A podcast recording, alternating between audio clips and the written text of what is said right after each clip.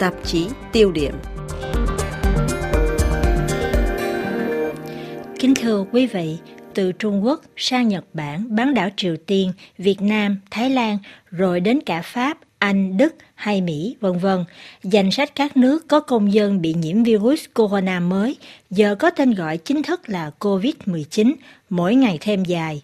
Nhưng tại châu Phi, tính đến ngày 12 tháng 2 vừa qua, chưa có một ca nhiễm nào được phát hiện. Trong khi đó, tại những nơi khác, nơi nào có người Trung Quốc đi qua hay có người từ Trung Quốc về, ít nhiều cũng bị ảnh hưởng. Tại sao châu Phi cho đến giờ phút này vẫn tránh được dịch bệnh? Đó là do may mắn. Đối với ông John Ken Yason, Trung tâm phòng chống các dịch bệnh, thì không có gì là chắc chắn cả. Ông nói, có nhiều khả năng đã có một số ca tại châu Phi nhưng vẫn chưa được phát hiện.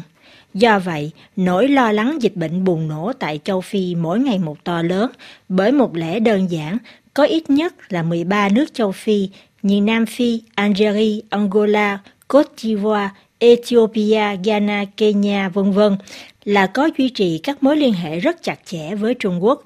Cường quốc kinh tế châu Á này là đối tác thương mại hàng đầu của châu lục đen, theo như nhận xét tóm tắt của giáo sư Jean-Pierre Cabeston, chuyên nghiên cứu về Trung Quốc học, hiện đang giảng dạy tại trường Đại học Baptiste Hồng Kông khi trao đổi qua điện thoại với ban tiếng Việt, Đài Phát thanh Quốc tế Pháp RFI.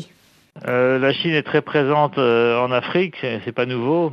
Euh, sa présence est Trung Quốc hiện diện đông đảo tại châu Phi đó không phải là gì mới mẻ. Sự có mặt của người Trung Quốc được tăng cường kể từ những năm 2000. Ngày nay Trung Quốc là đối tác thương mại hàng đầu tại châu Phi.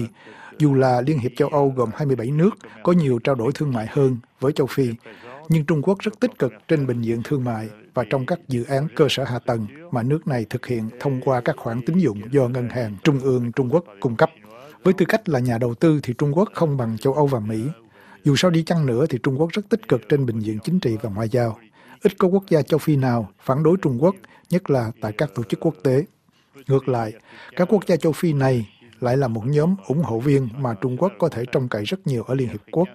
Trong các tổ chức quốc tế, tiến triển mới đây chính là việc Bắc Kinh mở một căn cứ hải quân cho quân đội giải phóng nhân dân tại Djibouti cách nay hai, hai, hai năm rưỡi. Điều đó chứng tỏ là Trung Quốc bắt đầu quan tâm đến an ninh châu Phi.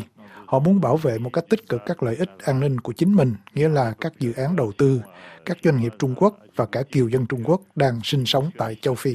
et ses ressortissants qui vivent, euh, qui sont installés en Afrique.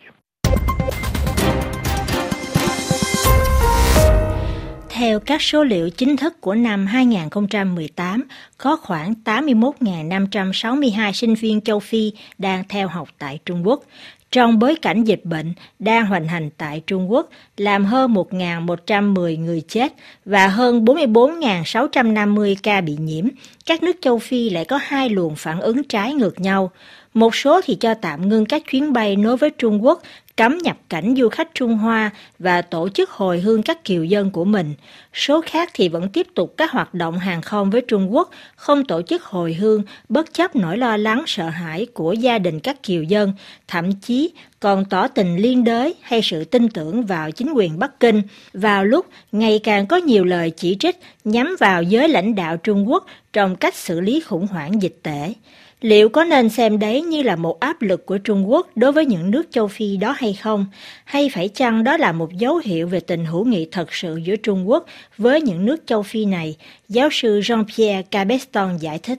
Je crois que c'est pas une question d'amitié, c'est une question de capacité. euh, Tôi không nghĩ đây là vấn đề tình hữu nghị. à Đây có lẽ charge, là vấn đề khả năng chăm lo cho kiều dân của nhiều nước châu Phi hiện đang học tập và làm việc tại Trung Quốc, nhất là khả năng cách ly hay phát hiện virus viêm phổi mới mà người ta gọi là virus corona.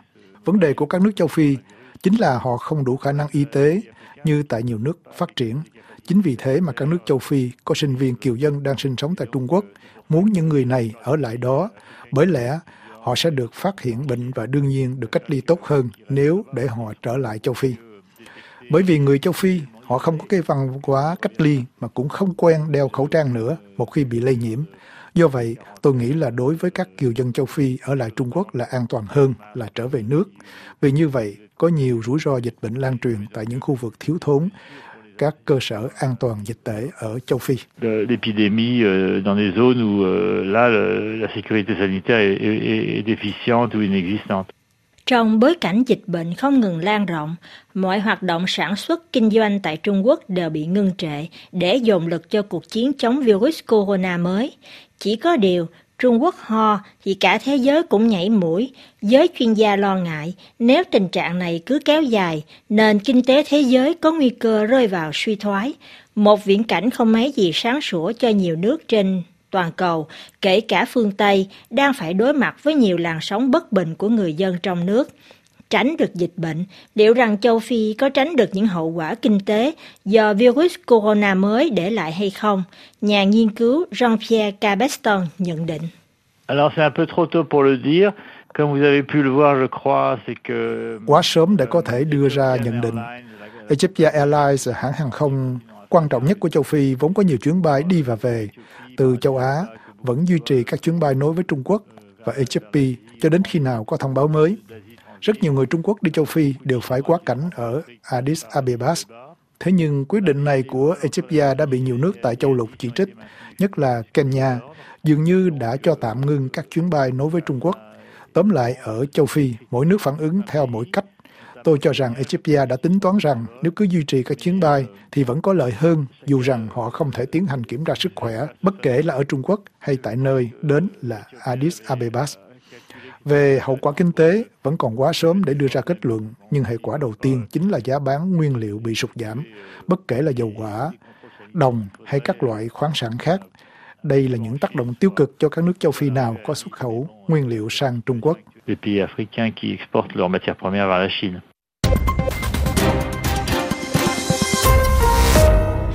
Vẫn theo nhà nghiên cứu Trung Quốc học, bất chấp dịch bệnh, các hoạt động trao đổi mậu dịch giữa một số nước châu Phi và Trung Quốc vẫn được tiếp tục. Tạm thời trong trước mắt, cuộc sống thường nhật của người dân châu Phi vẫn diễn ra bình thường, không lo sợ bị khan hiếm hàng hóa. Tuy nhiên, dịch bệnh chưa được phát hiện cũng không hoàn toàn đồng nghĩa với việc châu lục đen này được miễn dịch. Ngay khi dịch virus corona được chính thức thông báo, nhiều nước châu Phi rút kinh nghiệm từ bài học đau đớn dịch Ebola đã chuẩn bị những phương án phòng chống sớm.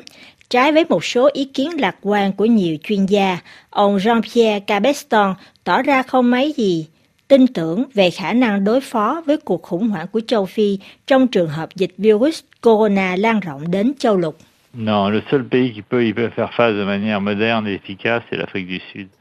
Nước châu Phi duy nhất có thể đối phó với dịch bệnh một cách hiện đại và hiệu quả là Nam Phi. Những nước khác, rủi thai lại không được trang bị tốt. Ngoài ra còn có một số nước khác hiện đang được quy động với sự hỗ trợ của Pháp, nhất là từ Viện Pasteur của Pháp, đó là Senegal. Tôi tin là Senegal, quốc gia Tây Phi này, đã được chuẩn bị tốt để đối phó với dịch bệnh. Dù vậy, cũng không nên trông đợi quá nhiều. Tôi nghĩ là tình hình sẽ khó khăn hơn nếu dịch bệnh lan rộng tại châu Phi.